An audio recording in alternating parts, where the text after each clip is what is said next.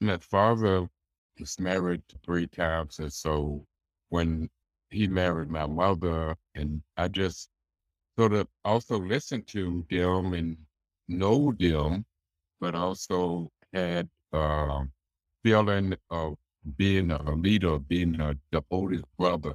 And, and so if doing what I know today was doing as over age and, and quite a few of them was already married and I think it was three, four of them was still single.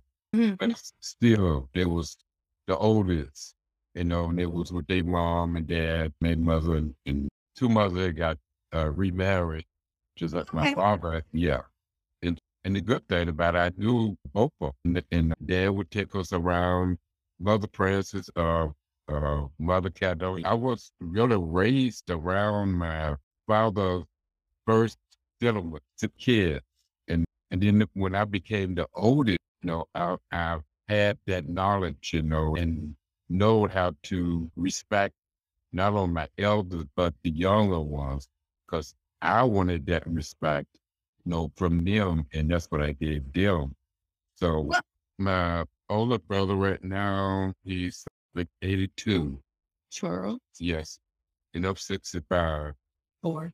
64 she keep reminding me. But if I'm 64, my sister that just passed away, she was 80. Yeah, so that's the age difference. Uh, it was about a brother sister relationship because we will go over to Charles, Barbara, uh, house and spend the night, you know, and maybe the kids was more our age.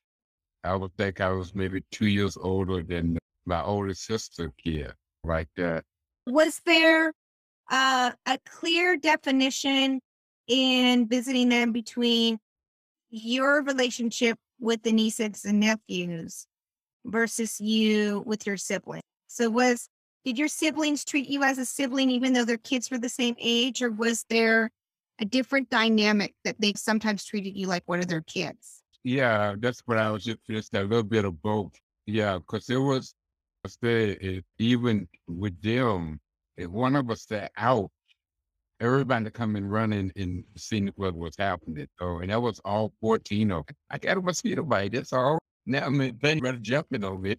And uh, once someone get into a relationship, then had a baby, instead of they disowning that baby, we call it, oh, y'all jumped the broom. Hey, you jumped the broom, y'all done got married, y'all responsible for each other, and y'all gonna do what it takes to, that's the, that was the culture. Uh, the blacks really didn't believe in getting married was the white man side of getting the papers and, and mm-hmm. all of that, because a lot of them couldn't read, but they understand caring and loving each other. And so they was raised like that with the culture of at a certain age, you get married, you uh, settle down, you uh, get what you get.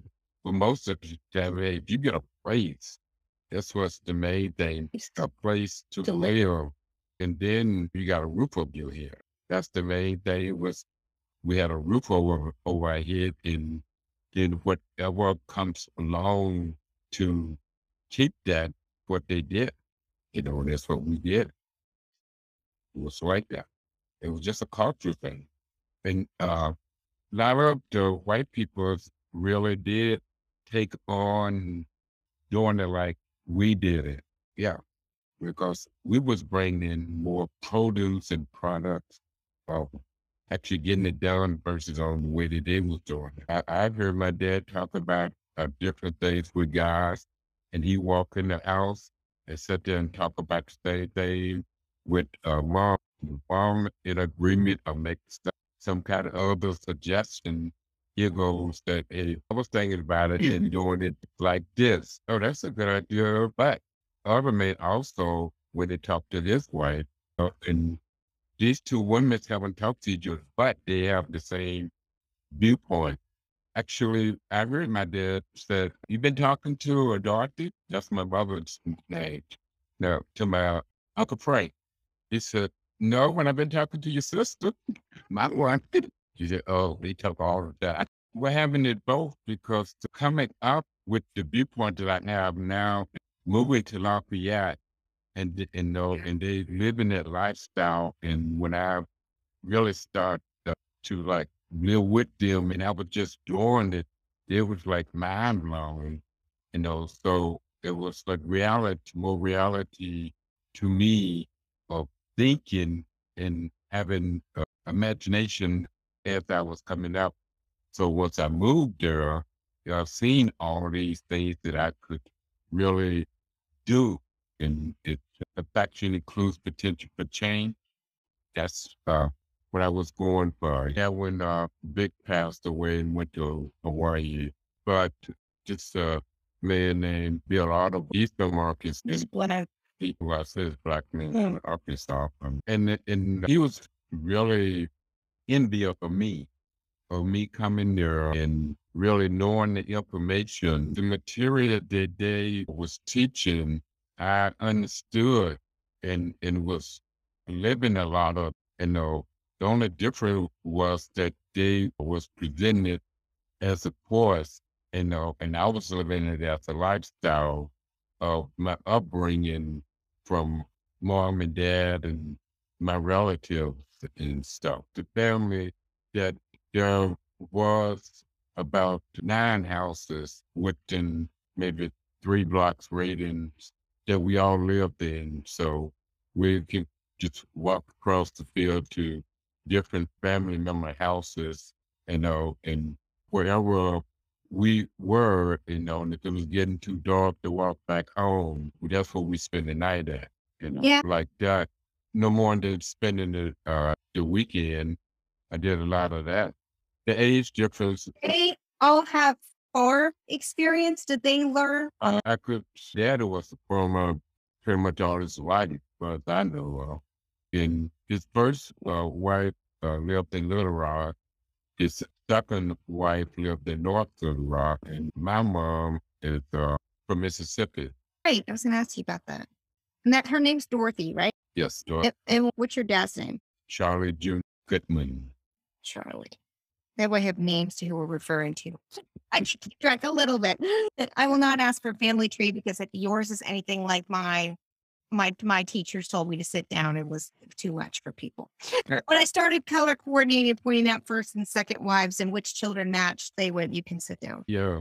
Yeah. Yeah, that's one thing I also did in 70, 1977 and seven, not 77, but you and I was together. I moved to Lafayette in 98. I started living at Oh, and I started to Ancestry got Ancestry.com. yeah, family tree. It's it's it's been about twenty years or fifteen years, but I, I, I that year was seventy seven when I started. No, we was not there. 1977, Nineteen ninety seven. 97. Nin- 1997, I started the family tree, and so I got up to three hundred some people. Why did you start the family tree? Why? because there was many people in Arkansas that was good moons and Goodens and good rums. And they said we was uh, all related. And then some of the other people said, no, it's just we got similar names and stuff. But So once I looked it up, a lot of people are related. How far back were you able to go? When you first said it, was, yeah, the thing it was 1883. And that's probably right. I was, I was looking at, there was a lot of good ones and Did your mom came from Mississippi? yeah, Did she grow up on a farm? No, well, I guess uh, ma- it, it was somewhat e- coming out of the slavery time, and, and they were still living in shotgun houses. Some elder white peoples had moved on or passed on. Some the farmers and moved into their house and stuff like that. But and and, and I know my grandmother, uh, actually, my yes, yes, my mother father is white and he was part of the Ku Klux. He was the senior, uh, I don't know what they call them, the Grand Wizard or uh, Grand- right. He he was the grand. He was grand something, grand senior, grand right. In Creole. They wasn't married. They were. He was not married, but he did love her and care up for her when he when she told him that she was pregnant. He moved her out of Mississippi to Chicago before mom was born. Month or so after mom was born in Mississippi, she grew up in Chicago. My uh, grandfather moved them to Chicago. More contact with her. Not nothing that my mother said to really talk about because they he made sure that him and him and, uh, her and her mother was taken care of and, and had a place to live there in Chicago. He gave financial support. Exactly. Did he live with them? No, he stayed in Oh. but he was married to his wife. But when he found out that my grandma was pregnant with my mother, he moved them Chicago to Chicago because he didn't want them mm. to Was he married then to a traditional white wife Yes. South? Did your so your mother didn't talk about him much? How, how did you? What did you learn about him? Just this, or did you? just maybe a little bit more that I mean she he did take care of them, you know, until she got of a certain age and started, you know, doing it herself and moved out and then her and dad met and then Go to Arkansas. Dad married her in uh, Ar- in Chicago. Oh, And Did when your mom told you about her father being in the KKK? What was? Do you remember about what her demeanor was, or how her association was to him, or was it? We was talking about the family tree at the time, and uh, she said, "Get to know your father's side. Don't worry about my side because my father was grand something, Marshall, I think. maybe grand marshal or grand. It started with an F. but now this is when you were working on the family tree in 1997. well, actually, that was like I was mm, twelve years old talking to my mother. So when you were little, you were asking about her, like, who are your parents? Where are my grandparents from you? Yeah, I know grandma, my grandmother, but and I, I had I remember meeting my grandmother on my father's side one time, but I was really young, and all I know I seen this tall lady with this long hair, uh, braids on both sides, and she looked like an Indian. And uh, when I was talking to my father about it, he said, Yes, my mother is full Cherokee Indian. So you got you're white, black, and American Indian. Yeah, I got African in me. I got, because my grandfather or my father is from Africa. Mother, mother is Cherokee. I mean, like Cherokee Creole. And my grandfather is Caucasian. Um, when you're 12 and you're living in Arkansas and you're hearing that your grandfather's in the KKK, does that what does that register with you? it made me more aware of uh, direction to take and knowing not to overstep my bounds because I know, yes, on one, on one level, Let me ask you, did you really register and understand what the KK was and that if your grandfather was in it, that was that that be like was that one of those things like wait, my grandfather's in the KKK? That doesn't make sense to me. Did that register with you at all? I did it from watching TV and, and listening to my relatives, you know, and going to long school. I know, I mean, it was a lot of KKK down in Lolo.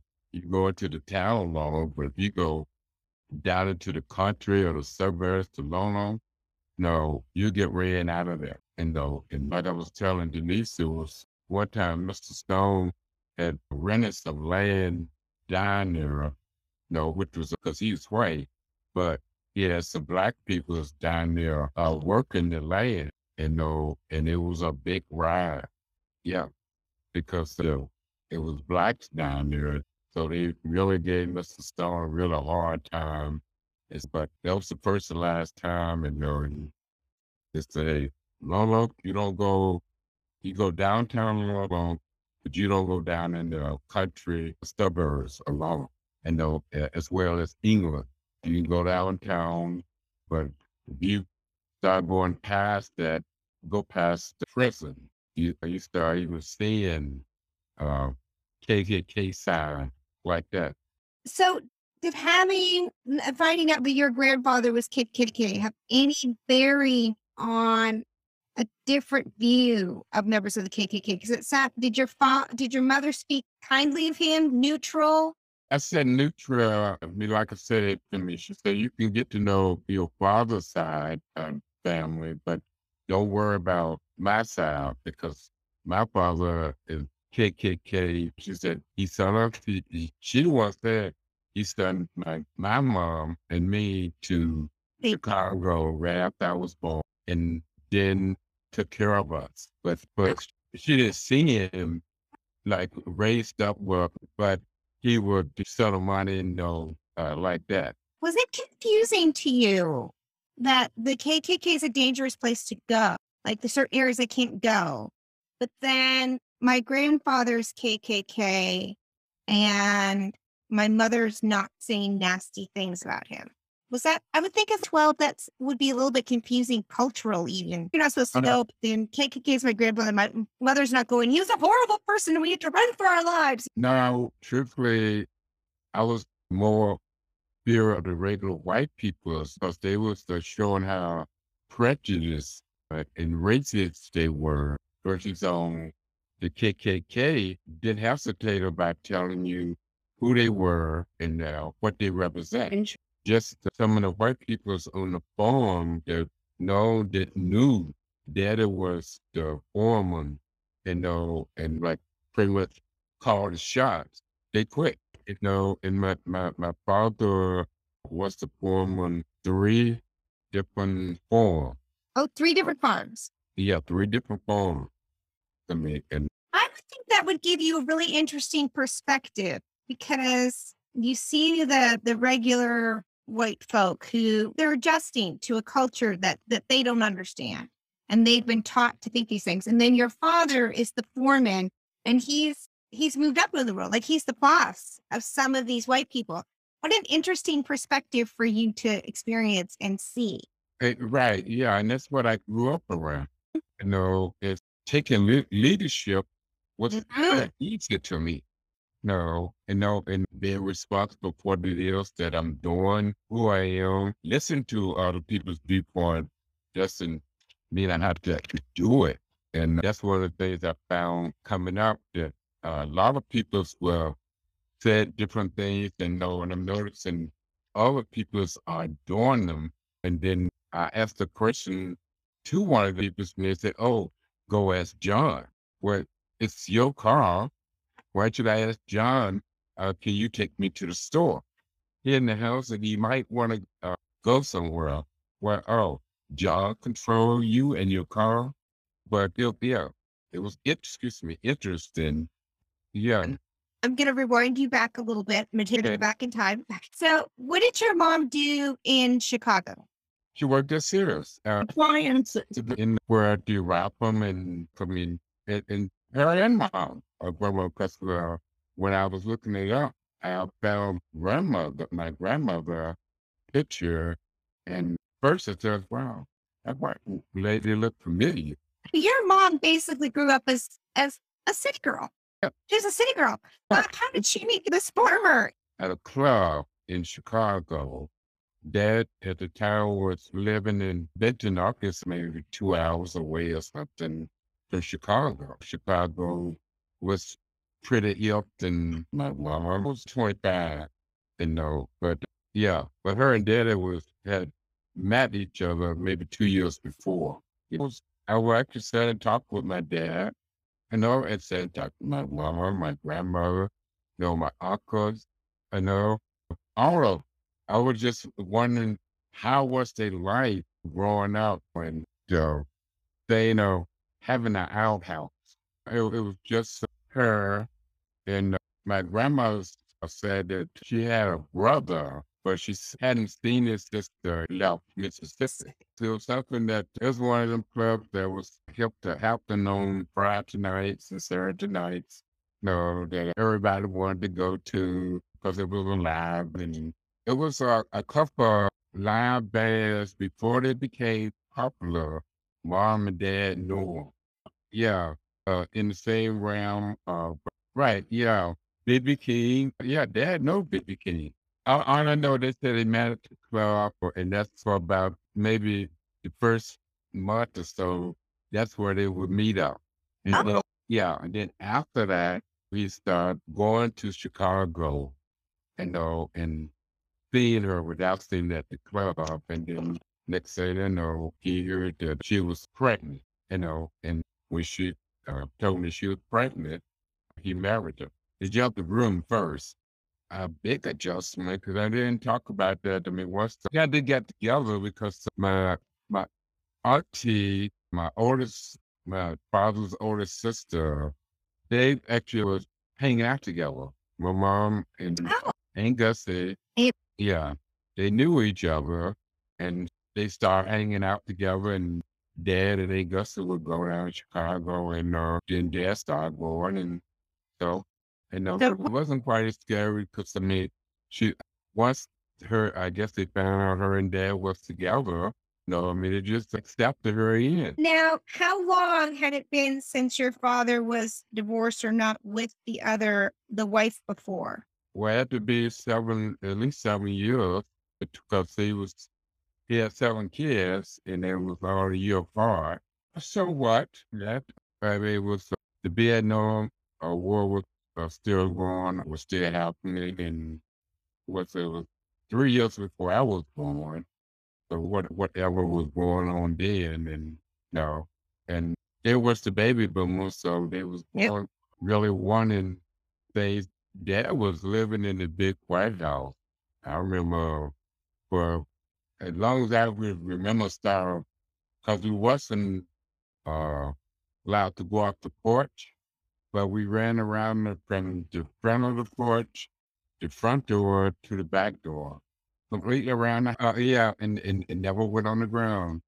Dad was living, I wouldn't, yeah, somewhere I was, I was living in Scott, Arkansas, because that's what's in my birth we were in Scott, Arkansas at the time. And but when I got big enough to remember, because I don't remember the uh, 222 Route 222 box Route 222. That's the address where I was born. That's where I was living at, and where I remember that because it's on my birth certificate. Yeah, for the longest, my brother, I've been out of Arkansas for years, and know, and he said, "Oh, let me give you a zip give me his zip code. And he said, Oh, what am I gonna look for? I don't know it. I said, it's he said, Yeah. He said, I know you've been in, in California. I said, about 30 years. Hey, at age master, one, one, two. Younger siblings, Yeah, so six uh no, me five younger than me. five younger siblings. Yeah, John, Marilyn, Lily, Mike, and Craig. Yeah. So Anne was born before you. And was born for me. Yeah. And it's from your same birth parents. Yeah. And was the first uh, seven dad. Yeah. So he had 14 kids total. Right. Talk about fertile. Right. I call some of my family members rabbits. Yeah. And they just said, Jane, you have a, you don't have any kids. It's like I got one. That's all. Yeah, I know. I'm like, I- that's what I always say to my family. Like, you guys are doing fine on your own. Yeah, my mother was one of 13 kids, but my grandmother actually gave birth to 15 and lost two, like, and then I can't even, uh, I don't have any, and that's just fine. Yeah. One of my nieces, she got married and she, I think it was like two year, three year past and they wanted to have a kid. And so when she finally got pregnant, she was all happy and stuff. But when she got ready to have it, she said to her, Mom, you didn't tell me it was going to hurt like this. The next 18 to 21 years, That was the pain. Did you move to different farms? Are you always with the Stones? We moved and uh, I guess a few times we we, we moved on Bud Farm because dad, like I said, dad was the manager of all three farms. It's, and Mr. Bud was and Mr. Uh, lived side by side. And uh, Mr. Biden, Mr. June, right? or junior. No, June. And they said Junior. His name was Junior Lipson. I'm trying to think of uh, because he was a junior. Was uh, Bud Lipson was Fred. Mr. Fred was his uh father. the three farms your dad managed were Mr. Bud's, Mr. June's, and Mr. Stone's. Yes. But Mr. Stone was your main, the person that played a bigger role in your life. A bigger role, right? Yes, that's where I hung Yeah. out at. I did uh, a lot of the work there, uh, learning on the farm, riding the horses, driving the trucks, you know, the tractors, and then do the same thing with pretty much all of them. I got to, my uncle was the first one that started me to driving the tractors. Mm.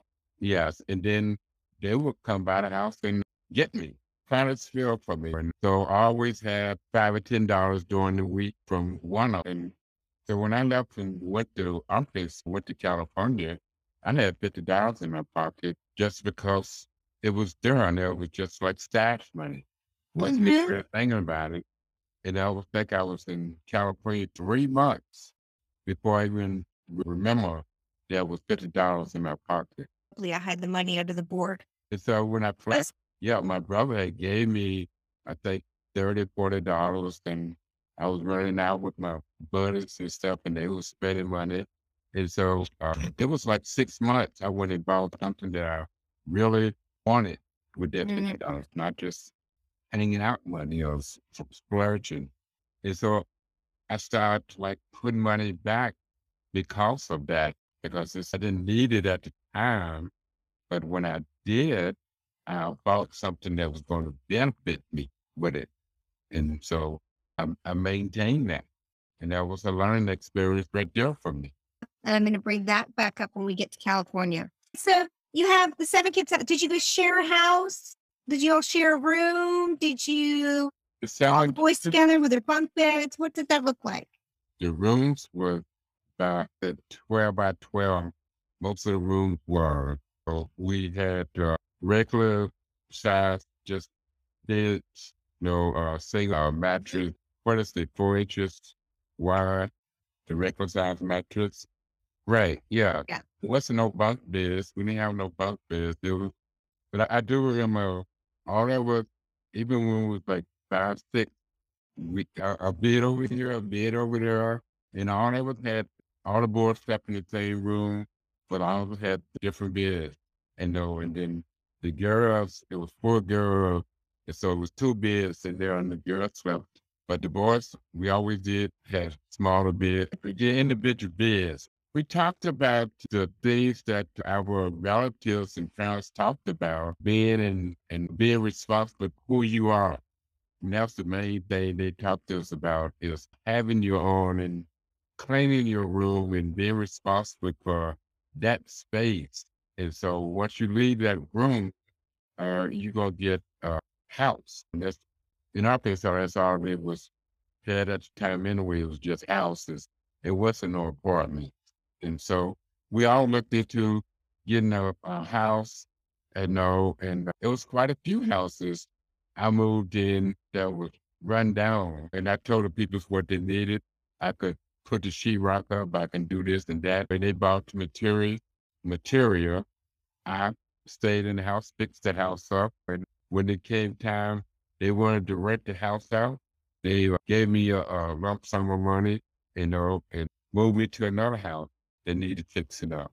So So uh, when you're in this, it's so interesting to me that nowadays it's such an important thing for every child to have their own room. But when I look back at like when my mom was growing up and the kids of big families, like up the street from me, they have 11 children. And I know they all share rooms and they do homeschooling and they just seem to have a better understanding of each other, a connection than all the kids that live their own lives in separate bedrooms. Did you find that was a good connector for you at all? I, I see the difference when I moved out. I would start visiting other people that have big kids have their own room and uh, a lot of time I during the sent into their room and so it it did feel like a separation, you know. But when we was growing up, we wake up and we were always for the habit, just out of habit. Hey Michael, hey John, and they would speak to us to do the same thing. And if uh, one laying in there, we get up or something, and they they not work. We wake them up, and you that did because it was more being aware of one another, you know, and caring about one another's welfare. Know, it really wasn't thinking about the and welfare of it, uh, but it was just out of habit. Make sure that John's shoes was tied with it, and I do remember learning uh, teaching Michael how to tie his shoes, and and that was you know fun. He put his shoes on, walk up there and put his feet out, and I was tying shoes. And one day I looked up, and I, I looked up at it. I said, "You been seeing me do this here for how many years?" He said, "I can do it." Uh, I thought it was a joy for you. I wanted to save that for you. Oh, that's funny. Now, because you were the oldest boy. Yeah, and I would always say that he put his shoes on. Said, "Come here." He got to the point that he put his shoes on, walk over there and his feet out. Nothing where have my shoe. you know, because I know he got big, you know, and- I didn't notice one day that his shoes, were- Joe must have tied his shoes, somebody did, and, you know, and so when they put them on, they looked at me. I, I seemed so like hesitant to do it. And I said, tell your shoemaker, you tied his shoe. I said, he tied his shoe? He said, I thought you wanted to do it. What did you learn from that? Actually, that's a really interesting life lesson because you're the Uh-huh. oldest one. You're naturally caretaking and stuff. The kids Uh-huh. now think, you know, Yeah, as I learned respect, something they know that would gratify me. You know, they also were gratified of, wanting me to do it for them. You know, and it was fun. So it was related. It was it was a reason to relate with each other. And I also that the whole piece about questions and clarity and communication and that moment of when you're like, wait, you can tie your shoes? And they're like, I thought you wanted to do it. That communication also is a lesson in I need to watch these kids make sure they actually they probably already know how to tie their shoes. Yeah, I got that it's something uh, they wanted Big Brother to do, and they said that I was going to make sure it was done. And all together, did you have, did you share worries of what was happening with the family or what was happening in the community? Or if there was an issue with a white person that was having a problem? Or did boys sit in the room and worry about that stuff? Or were you more focused on, I, I still more neutral. What was going on, you know, and did it really concern me? Or and what could I do about it at, at that age? in a way. it wasn't a big worry, but I also looked to my father and mother and seeing that they worry about it. And it's something that they want to say about it, I would follow their lead. so was there anything you can think of when you were young that you knew your parents were worried or there was an issue that Uh, and how you felt about that because I think this is really interesting. A lot of children take on the worries of their parents because their parents don't have the leadership yours did. I'm just curious. Yeah, I felt the responsibility of what they was doing out of respect and you know, and caring for us. You know, I, I wanted that in me. I didn't uh, feel like we needed nothing. We uh, light bills, gas bills. At the time, we had uh, propane tanks Mm-hmm. that run out. Then if they ran on the weekend, we might get it on Saturday, but Sunday is out of the question. So I felt a few times we should have had two. Wasn't really worried about that. And then I start actually turning off the gas when it wasn't really cold. Tell the kids, they go put on a sweater. I'm not going to uh, turn up the heater because you run around in a t-shirt. Did did your parents ask you to do that? Yeah, it's something I've seen them do, you know, and a part of their lead. So let me ask you this. Did you worry that they were going to be like, your child, we're the ones responsible. You're not supposed to be doing that. No, because the dad and mom was very direct, and so was my grandmother.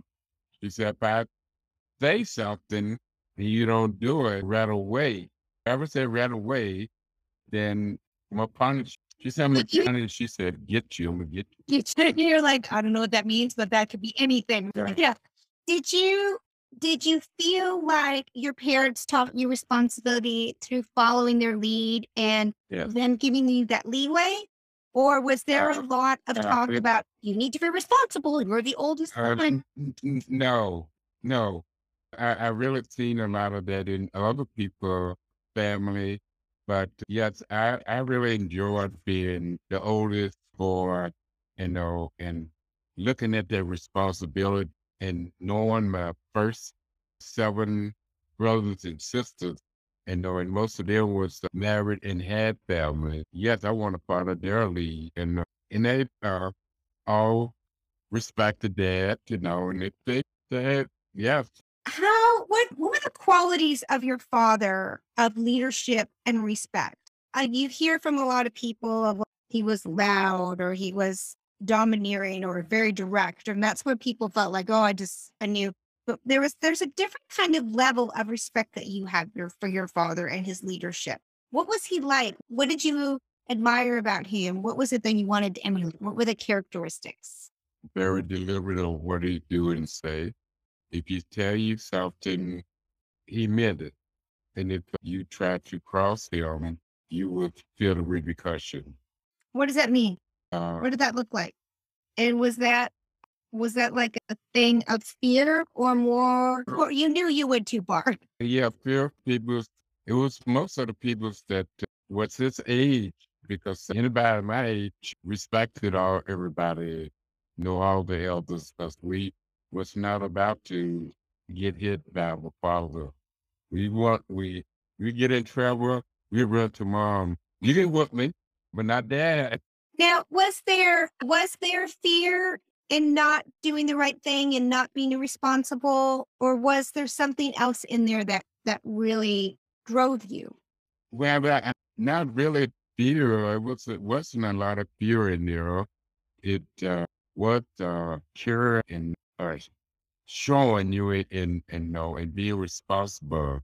Making sure that the lights is on, the, the gas, or even guys we uh, will walk out to the bus, but if it's too cold, they would take us and we sat in the car until the bus come. He'll be sitting out there when when we get out of school. So like that, you know, but they if it's a sort of cool normal day where hey, by the time we run home two, three blocks, it's, it, it we was used to, you know, and uh, stuff like that. Do these words ring true to you when you talk about responsible? These are the words that come up for me. Okay. Being considerate and thoughtful. Yes. Those are the things that really come up to me.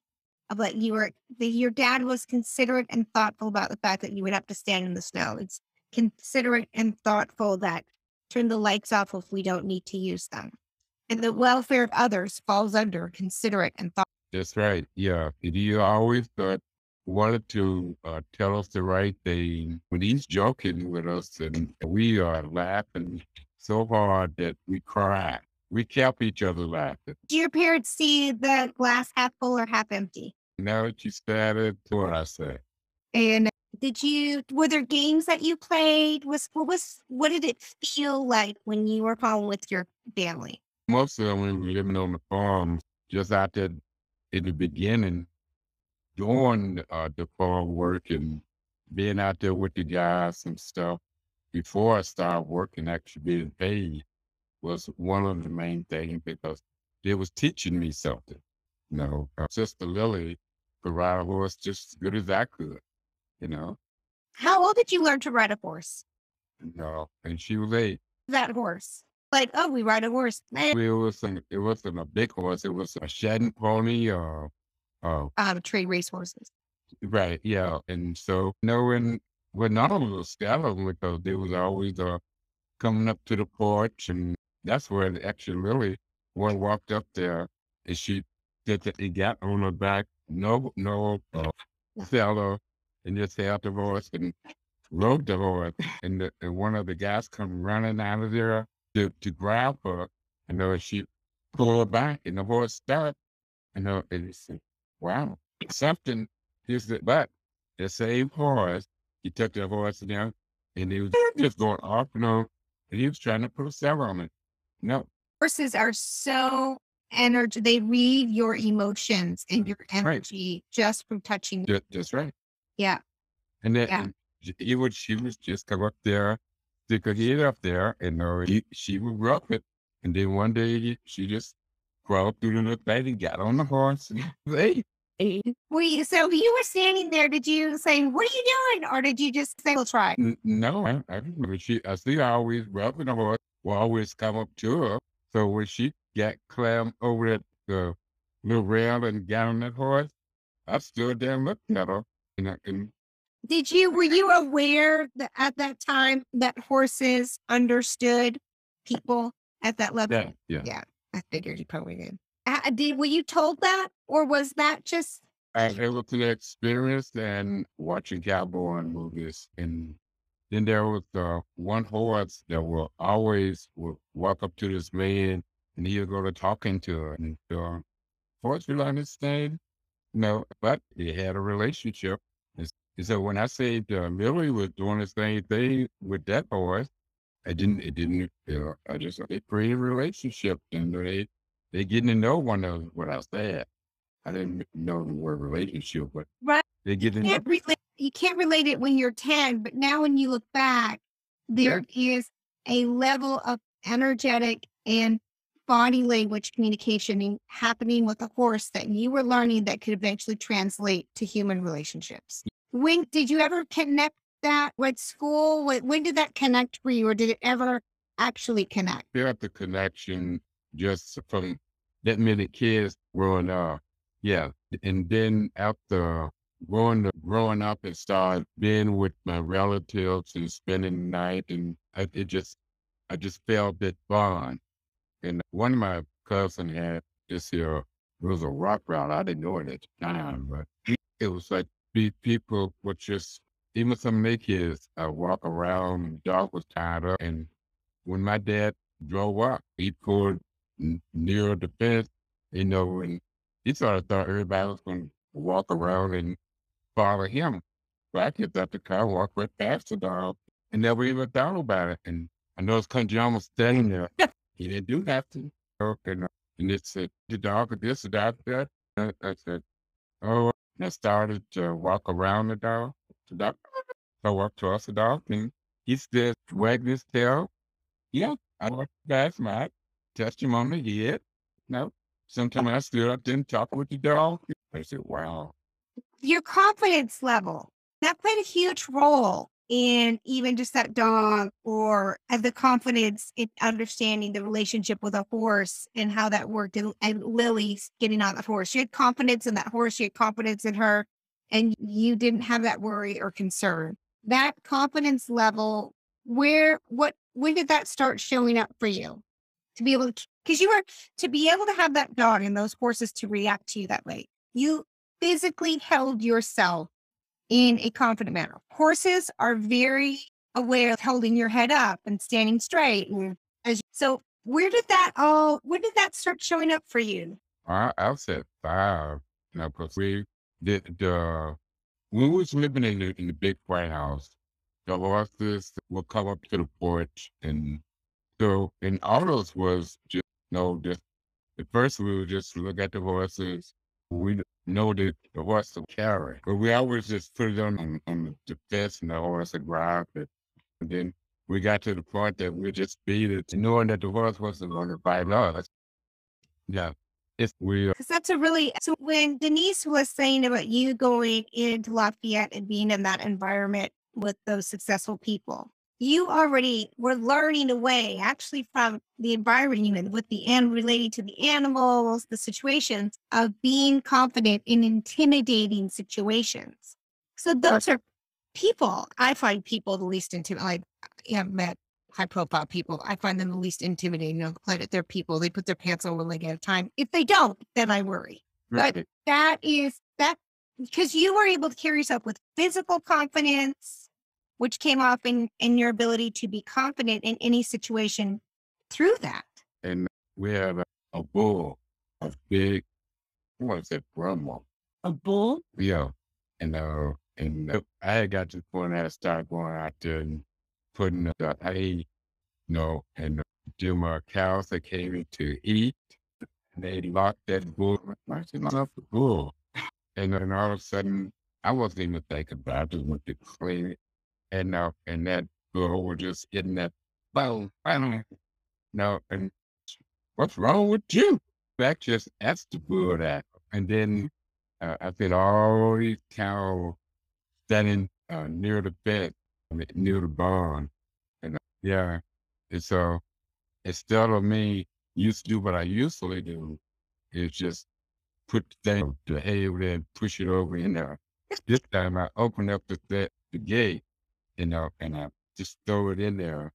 And before I can go back and grab the oil and that bull hit that, that gate, bam, I was I'm glad I was standing at least five feet away from it. So, and and I and and but he hit this other gate and, and went right through it.